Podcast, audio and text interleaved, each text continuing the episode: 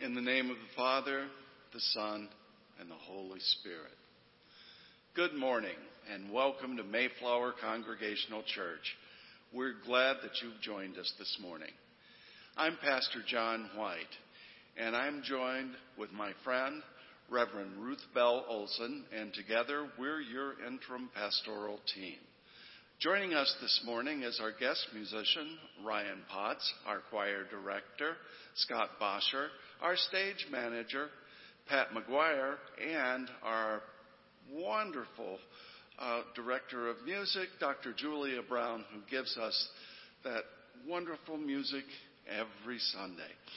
I'd like to start out with some good news this morning. We are 89% of the way toward our pledge drive, taking us to the reduced budget that we have uh, for COVID. We have $715,000 pledged, uh, $715,000 pledged. We're only $85,000 short of our goal. 87 people, 87 pledging units, families have been able to maintain their pledge. Uh, 39 have been able to increase it, and we understand that some of you are facing financial hardship right now. We want you to take a sabbatical uh, until you're back on your feet. For those of us who can give, we still have $85,000 to go, but we're a lot closer than we were two weeks ago. Have other good news. Ginger Young, the director of our pastoral search team, pointed out last week that the search is moving along. The team is meeting with a consultant later this month, and uh, they hope to begin reviewing candidates in February and in March, having someone here by Easter. Uh, and although we're in the season of Epiphany, Lent is coming on February 17th. Ruth, Julia, and I met earlier this week, and we started planning uh, an outdoor Ash Wednesday experience, something like our Christmas Eve experience. And uh, Ruth and I are putting together a sermon series, thanks to Scott and Julia and their inspiration. For Lent, we are going to cover the station, well, some of the stations of the cross. And now I would like to introduce Dr. Julia Brown with a word about today's music.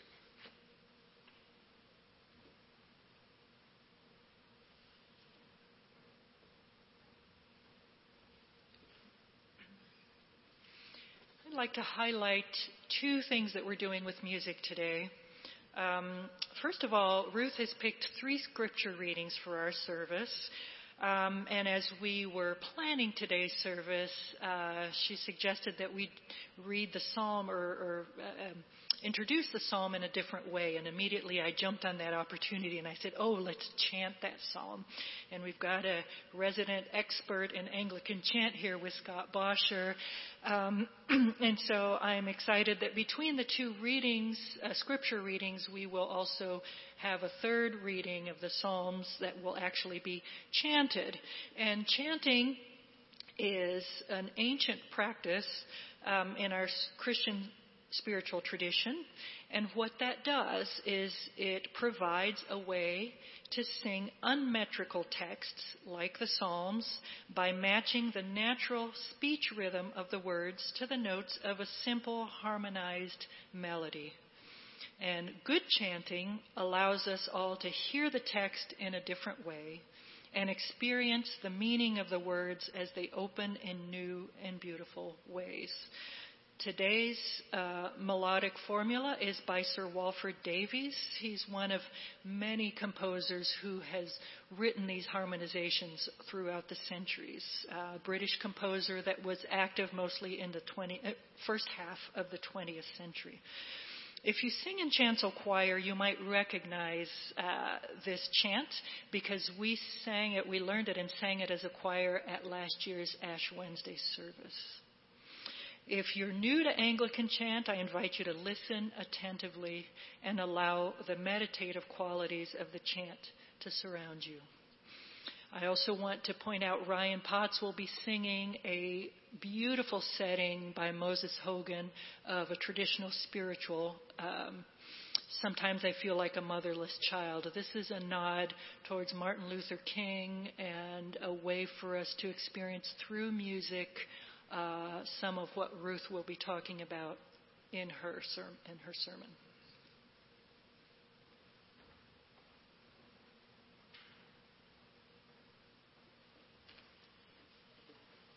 Thank you, Julia.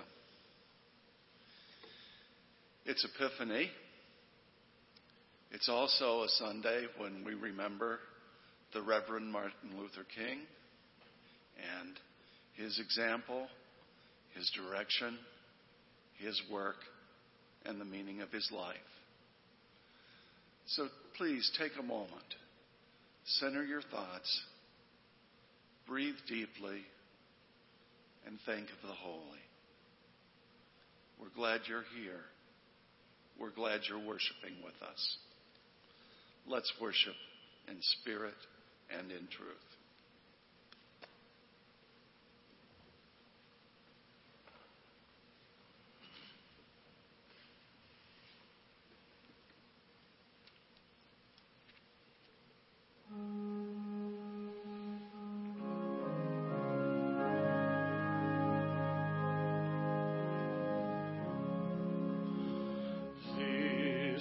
The Lord's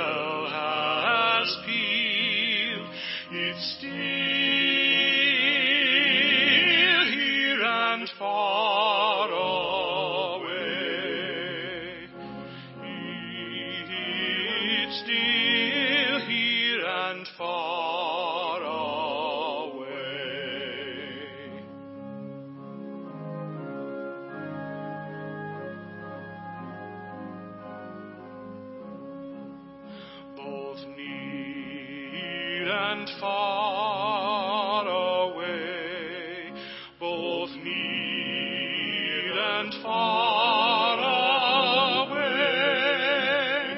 and seems to be solemn and still, as if my soul with wonder to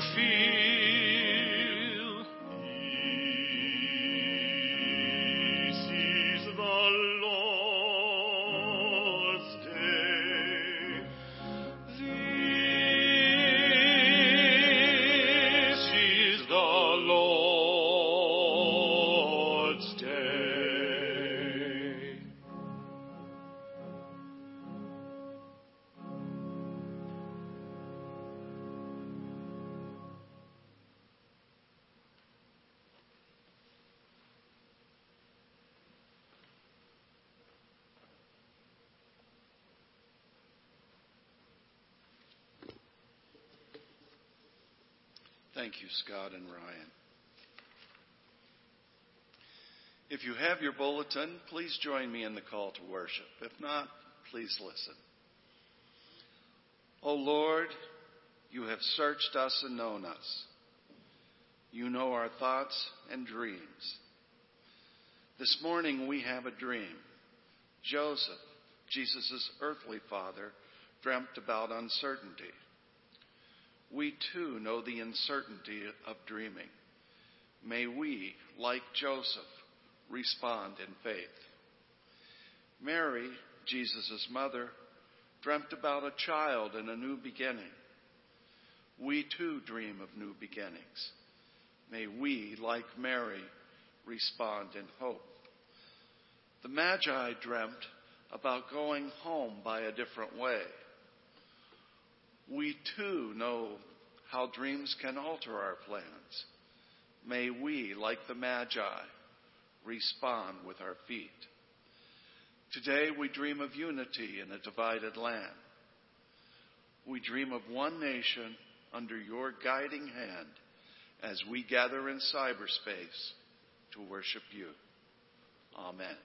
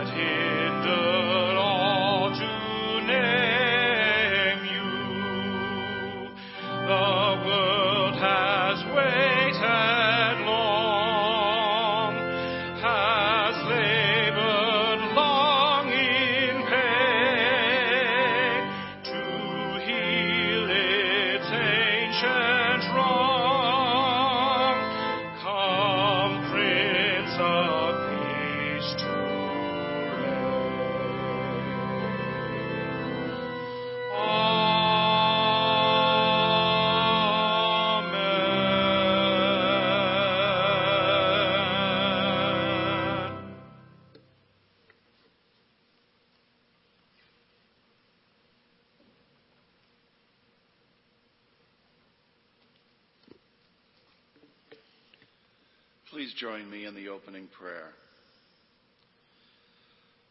Lord God, you led your chosen people from slavery in Egypt to the freedom of the promised land.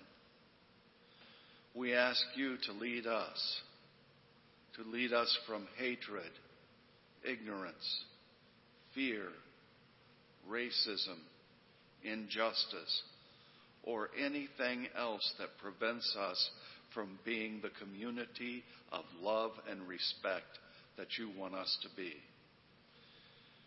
We remember with gratitude today the witness of Dr. Martin Luther King Jr. And we ask that we have the courage and determination to follow his example in battling injustice and living the gospel of love. Help us, Lord, to make ever more the community you want us to be. Grant all this through Christ our Lord. Amen.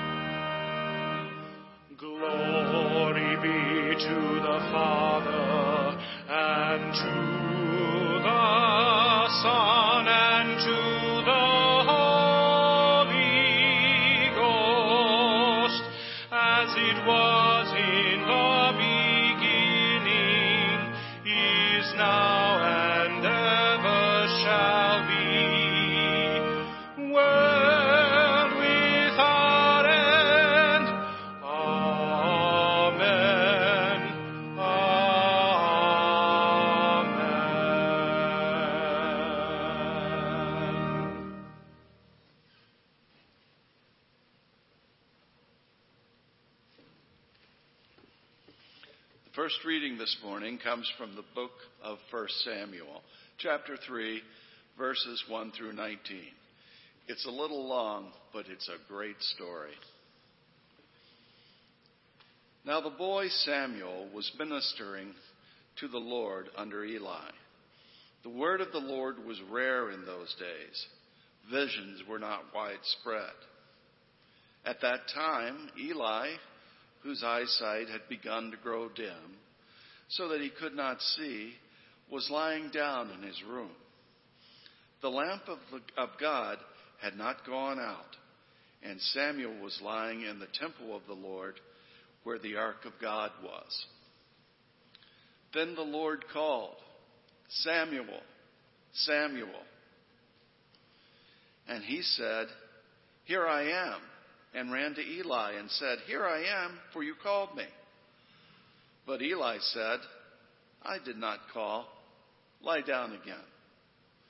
So Samuel went and lay down. The Lord called again, Samuel, Samuel. Samuel got up and went to Eli and said, Here I am, for you called me. But Eli said, I did not call you, my son. Lie down again. Now Samuel did not know the Lord, and the word of the Lord had not yet been revealed to him. The Lord called Samuel again, a third time. And he got up and went to Eli and said, Here I am, for you called me. Then Eli perceived the Lord was calling the boy. Therefore Eli said to Samuel, Go lie down. If he calls you, you shall say, Speak, Lord, for your servant is listening. So Samuel went and lay down in his place. Now the Lord came and stood there, calling as before, Samuel, Samuel. And Samuel said, Speak, for your servant is listening. Then the Lord said to Samuel, See, I am about to do something in Israel that will make both ears of anyone who hears of it tingle. On that day I will fulfill against Eli all that I have spoken concerning his house from the beginning to end. For I have told him that I am about to punish his house forever for the iniquity that he knew because his sons were blaspheming God and he did not restrain them. Therefore I swear to the house of Eli that the iniquity of Eli's house shall not be expiated by the sacrifice of offering forever. Samuel lay there until morning. Then he opened the doors of the house of the Lord. Samuel was afraid to tell the vision to Eli. But Eli called Samuel and said, Samuel, my son. He said, Here I am. Eli said, What was it that God told you? Don't hide it from me. May God do to you and more also if you hide anything from me of all that he told you. So Samuel told him everything and hid nothing from him. Then he said, It is the Lord. Let him do what seems good. As Samuel grew up, the Lord was with him and let none of his words fall to the ground. This is the word of the Lord. Thanks be to God.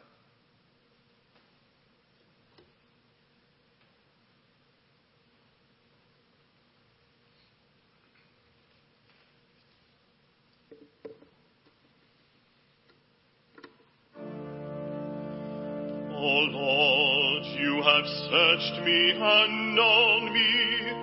You know when I sit down and when I rise up. You discern my thoughts from far away. You search out my path and my lying down and are acquainted with all my ways. Even before a word is on my tongue, oh Lord, you know it completely. You hem me in behind and before, and lay your hand upon me. Such knowledge is too wonderful before me. It is so high that I cannot attain it. For it was you who formed my inward parts. You knit me together in my mother's womb. I praise you, for I am fearfully and wonderfully made. Wonderful are your works that I know very well. My frame was not hidden from you when I was being made in secret, intricately woven in the depths of the earth. Your eyes beheld my unformed substance. In your book were written all your days that were formed for me, when none of them as yet existed. How weighty to me are your thoughts, O God! How vast is the sum of them! I try to count them, they are more than the sand. I come to the end, I am still with you. Glory be to the Father, and to the Son, and to the Holy Ghost, as it was in the beginning, is now, and ever shall be, world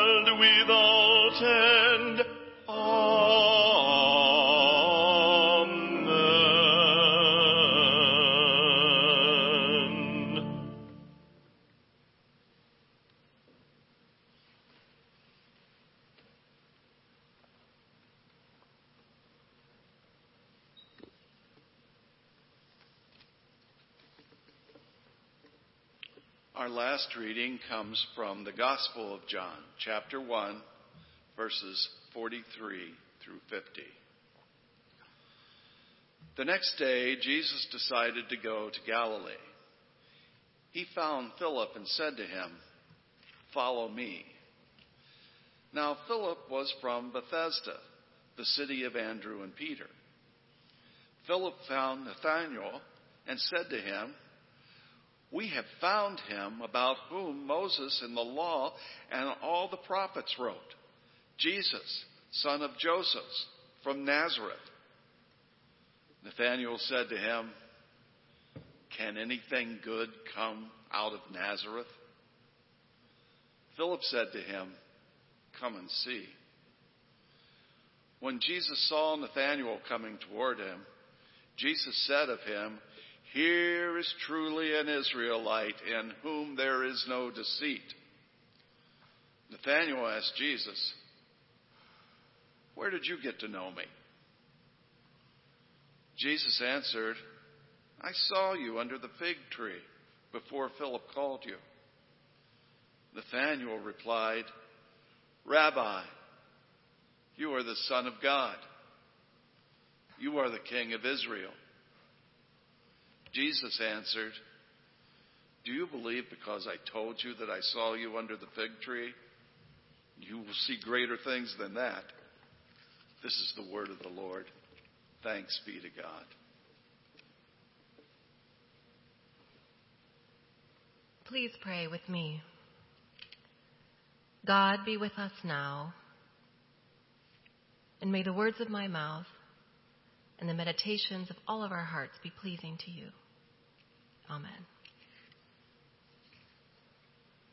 He is a professor at one of our local universities, a distinguished and kind of formal person. When he's watching a game on Saturday or Sunday afternoon, and his wife asks him to run to the store to pick up a few items, he has to pause before he can answer. You see, he cannot grab his keys and simply go because he's hanging around in his comfy sweats. He has to take extra time to put on his work wardrobe before heading out into public. Why? Because he has found that he's less likely, not completely unlikely, but less likely to be followed down the store aisles by security if he has on his professor clothes, a button down shirt, a sport coat perhaps. He is so routinely followed through retail spaces that one would think it doesn't bother him anymore. But it does. Every time. There's nothing suspicious about the way that he carries himself or his demeanor, but he's black, and this is suspicious. She is an ordained minister with a master's degree. She lives in Grand Rapids and often plans her routes in a circuitous manner in order to avoid driving through East Grand Rapids. This adds precious minutes to her day, but she's so tired of being pulled over or enduring the fear of being pulled over that she finds it best as a black female driver to simply avoid East altogether. He is a little boy about five when he tells his mother that he wishes he had white skin like hers. She admires his beautiful dark complexion and says, Well, I wish I had skin like yours. He responds, Oh, no, you don't, Mom. It's so hard. These are the stories of two of my friends and of my youngest son. And these examples pale in comparison to those of Ahmaud Arbery, George Floyd, Breonna Taylor, the list goes on. People of color murdered, lynched just last year. Their stories, compounded by our history of accounts like theirs, led to the protests around our nation. And just 11 days ago, when our nation's capital was attacked by rioters, we saw them carrying Confederate flags and wearing myriad symbols of white supremacy and bigotry. Hatred is alive and well. We have a problem. All of us. This weekend marks Martin Luther King Jr. Day, so it would be remiss if we as a church did not address the problem before us. I've been rereading one of Martin Luther King Jr.'s books this past week. It's titled, Where Do We Go From Here? Chaos or Community? I've been struck by how contemporary his writing is. Have 50 years passed with no change? Many seem to think so. He writes The majority of white Americans consider themselves sincerely committed to justice for the Negro. They believe that American society is essentially hospitable to fair play and to steady growth toward a middle class utopia embodying racial harmony. But unfortunately, this is a fantasy of self deception and comfortable vanity. Overwhelmingly, America is still struggling with irresolution and contradictions. This past spring and summer of protests would indicate to some degree that we have a long, long way to go when it comes to reconciling our past, our present, and our future with regard to racism and white supremacy. Whites, it must frankly be said, in the words of King, are not putting in a similar mass effort to re educate themselves out of their racial ignorance. It is an aspect of their sense of superiority that the white people of America believe they have so little to learn. If you are uncomfortable right now, I implore you to hang in there with me because I will be the first person to admit that I have a lot to learn. And this has me asking a lot of questions. One of which is have we as Christians, as people of the Bible, fundamentally misinterpreted something about God? What does the text tell us? Do we need to look again at how we understand light and dark? Might this be a starting point for a new perspective on racism and white supremacy? Canadian pastor Anthony Bailey writes this We in the Christian church use light imagery in positive ways and dark imagery in negative ways. Such stark contrasts are deeply painful for black people. It is true that in the Bible, darkness is seen as the antithesis of light. The Bible does use darkness to symbolize depravity and disobedience to God. However, symbolic language is elastic. Because darkness is also the place out of which God speaks, encompassing the very presence of God. Bailey's church's anti racism policy is trying to address, quote, what is called the racialization of the terms white and black. This occurred when some of the leading European Enlightenment philosophers, academics, and scientists arbitrarily assigned the positive and pure characteristics to the term light to white people, i.e., Europeans, and ascribed to non Europeans, including the brown and black peoples of the world, the negative characteristics of the term dark. Once this separation of peoples based on race became entrenched, entrenched in education, science, economics, social, and political policies and activities, of colonial conquest and enslavement, it was virtually impossible to use these terms in ways devoid of racist agenda.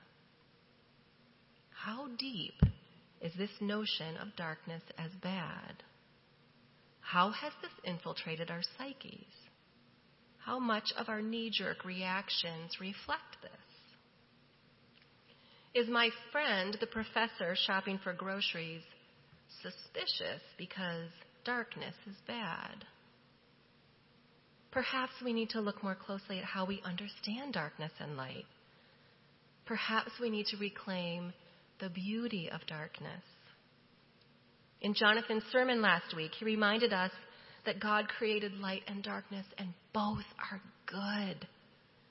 Jonathan shared about how Abraham and Jacob experienced the transforming power of God in darkness. According to scientists, the dark is good for our sleep, our biology, and the health of our ecosystems. It's good for our creativity and our spirits. Paul Bogard has written extensively on the importance of darkness. He has a TED talk focusing on why we need darkness. His research has documented how being exposed to light at night has detrimental effects. Just have someone shine a flashlight in your eyes, and you will agree that light is not always welcome or good. As we look to our first text this morning from 1 Samuel, we see a young boy who's been dedicated to God by his mother Hannah, and he is serving as an acolyte in the temple with the priest Eli. This was a rough era for the people of God. In verse 1 of 1 Samuel 3, it tells us in those days the word of the Lord was rare. There were not many visions. But what happens in this narrative? The word of the Lord does come to Samuel in this darkness. Verse 7 states that Samuel did not yet know the Lord, and the word of the Lord had not yet been revealed to him. But the Lord keeps calling. Three times the vision God shares with Samuel is not a good one for Eli and his sons. Yet the passage assures us that as Samuel grew up, the Lord was with him. Scholar Tamara Lewis asserts that this passage from 1 Samuel can be interpreted as associating holiness with darkness. This emphasis on the beauty and holiness of darkness mitigates the harmful and oppressive impact of traditional associations of blackness and darkness as evil, which have been used to oppress various groups throughout history. God calls to Samuel in the darkness. Like Abraham and Jacob, God shows up in the darkness to reveal God's self, to inform, to transform, to speak. Might God be speaking to us now? What are some other ways we can reclaim the beauty and the power of darkness? One of our other lectionary passages for today, Psalm 139, was chanted beautifully and not read this morning. This psalm is one of my favorites as it reminds us of how known we are. God has searched us and knows us when we sit and when we rise, our very thoughts and words before they are uttered. The psalmist writes that we have been knit together by God in the womb. A womb is dark, isn't it? Again, the beauty of darkness is revealed. The womb is complete darkness, yet this is where life explodes, where growth happens, where a miracle occurs every time. A place where we are fearfully and wonderfully made. We can't see what is happening, but something beautiful is certainly underway. Have you ever been in a difficult place in your life, a trial, where you felt you couldn't see the way forward? Yet God felt more present than ever before? Perhaps you had the ears to hear God, like Samuel in the darkness, that you would not have had otherwise. Dark places in our lives can usher in the most transformative seasons if we let them. There is a sense of being fully known in the darkness, God being present with us. The psalmist speaks to this, and being fully known is quite wonderful. As we look to our third scripture this morning, we meet Nathanael. As Philip beckons Nathanael to come, Jesus, discerning thoughts from far away, discloses that he already knows Nathanael. Nathanael is fully known, and this blows him away. Jesus knows him, and this floors him. Nathanael believes and follows Jesus simply because he is known.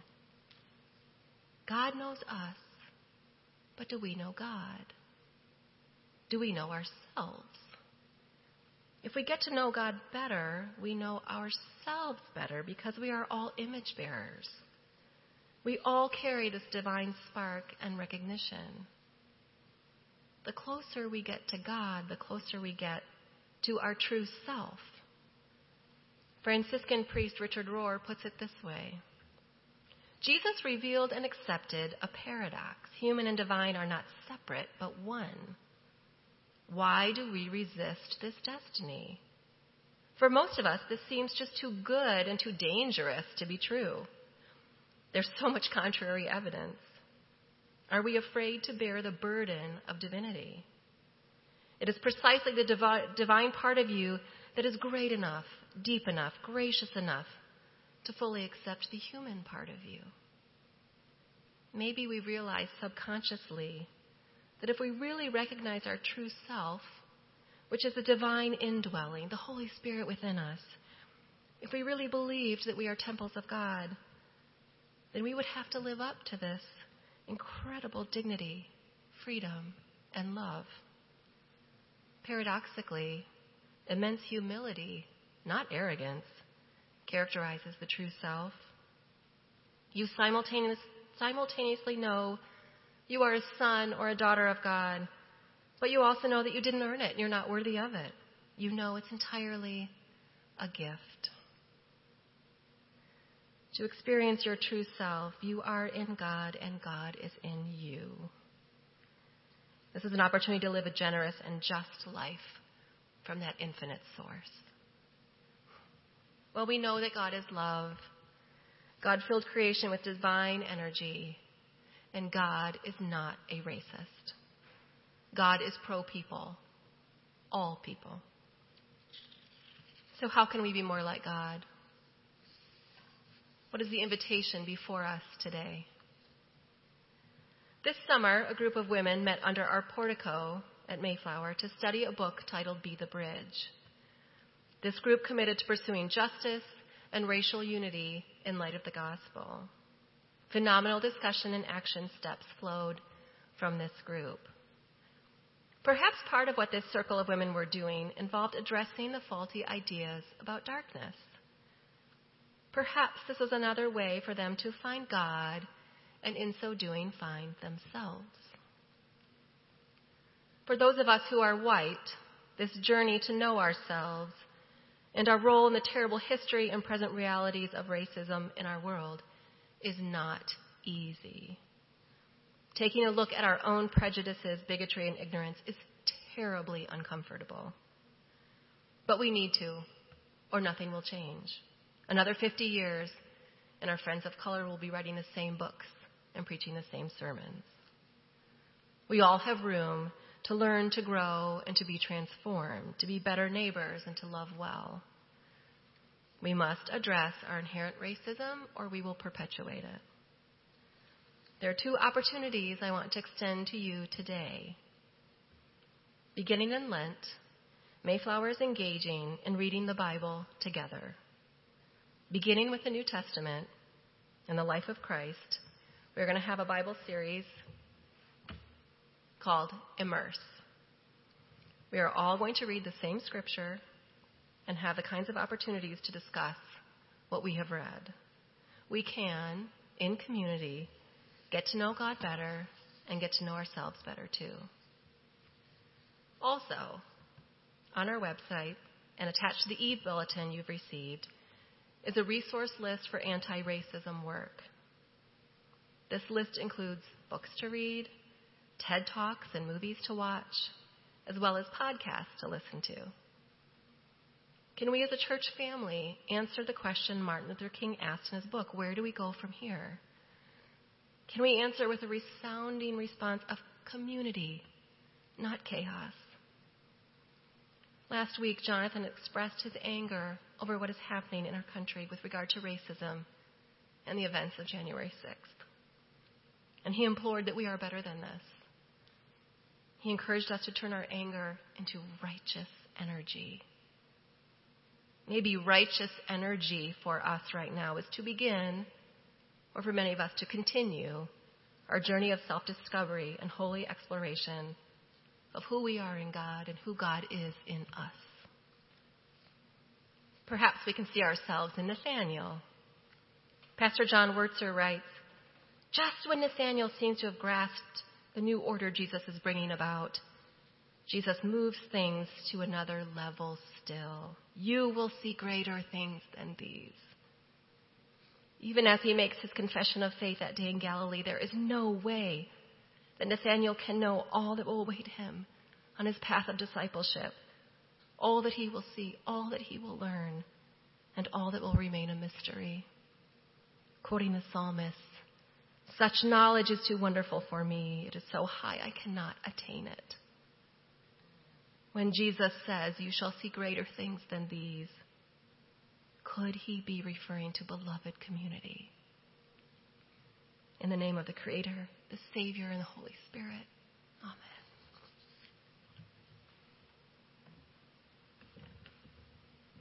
We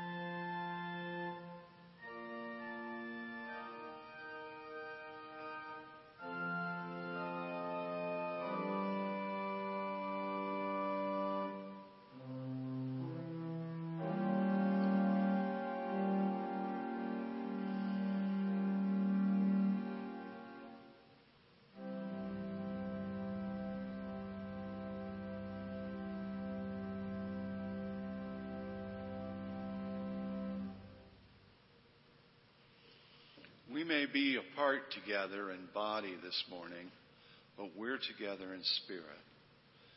For this, we're immensely grateful. As we look forward to the new year with all its promises, Please know that Mayflower counts on the generosity of its members to, to sustain our ministry and outreach. Thank you for giving.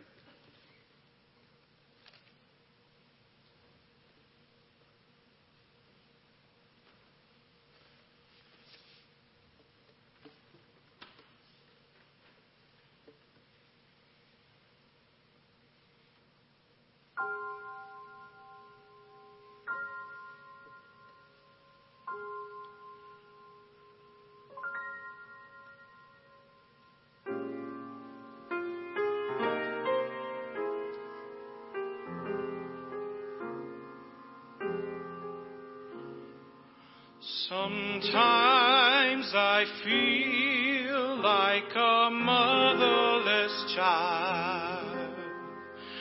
Sometimes I feel like a motherless child. Sometimes I feel like a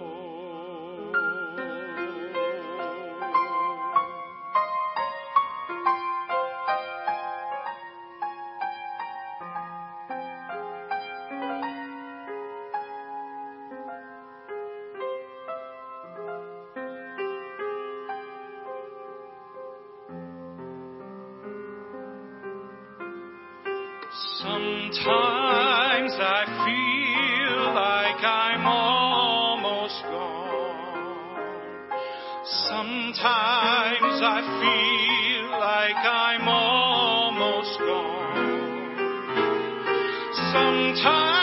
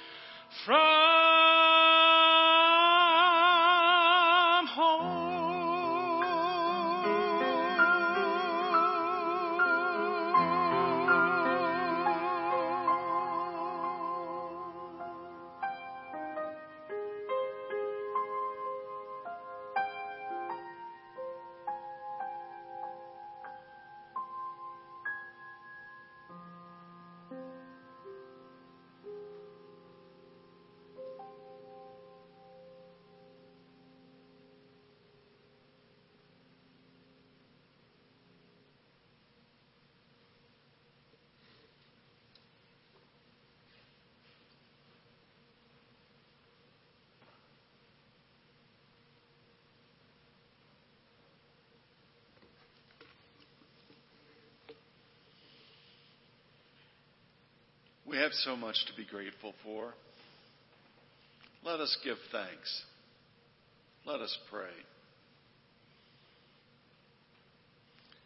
All we have comes from you. We only return a portion of what you have given us.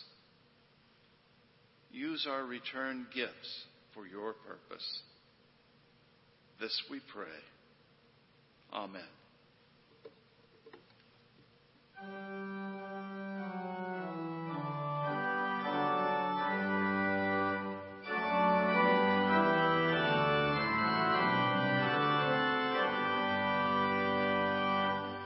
Praise God from whom all blessings flow. Praise Him,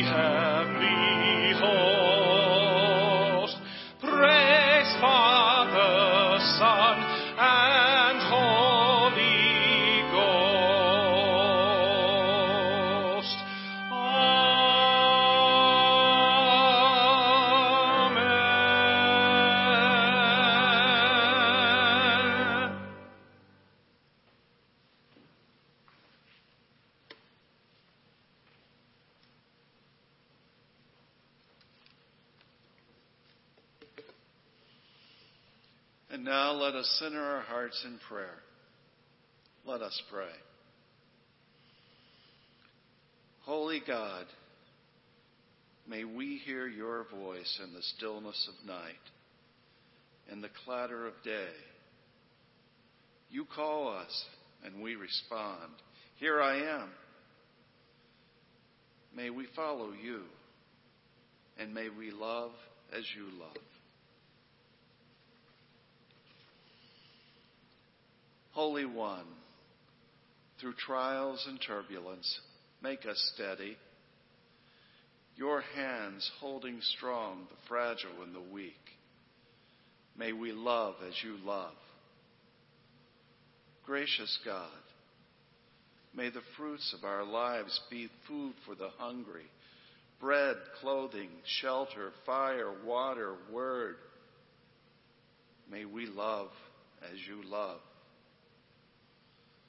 God of justice, remove the barriers of our lives that keep us from one another's, barriers that we construct based on political opinions, nationality, skin color, religion, gender, or sexual orientation. May we hear and follow graciously. May we love as you love. Loving God, take this day, take from us this day our fears, worries, distractions. Turn them into grace and mercy. And following the example of Martin Luther King Jr. and all your saints, may we love as you love.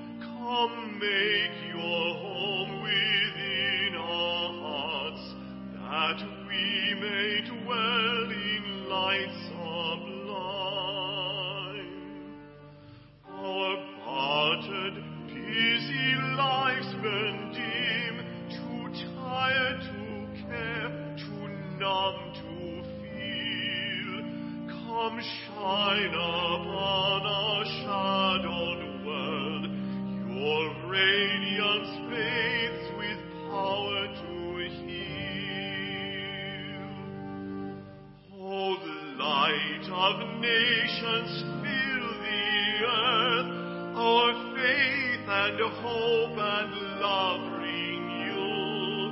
Come lead the peoples to your peace, as stars once led the way to you.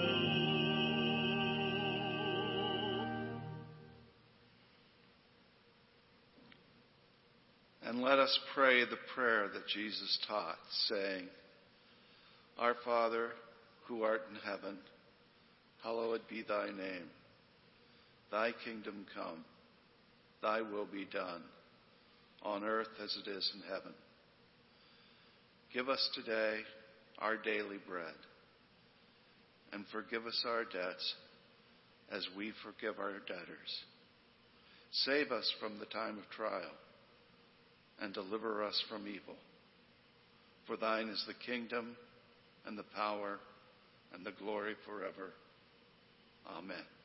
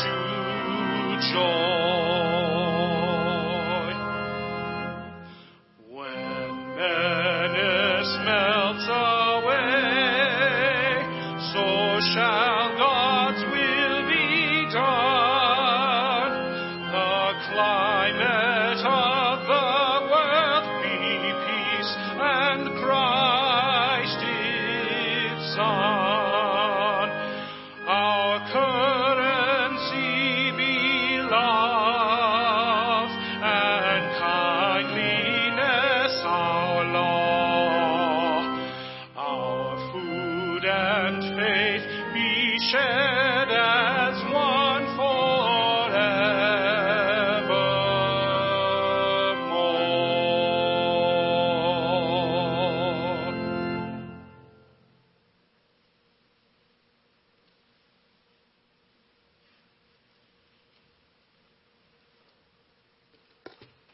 Lord, you have searched us and you know us.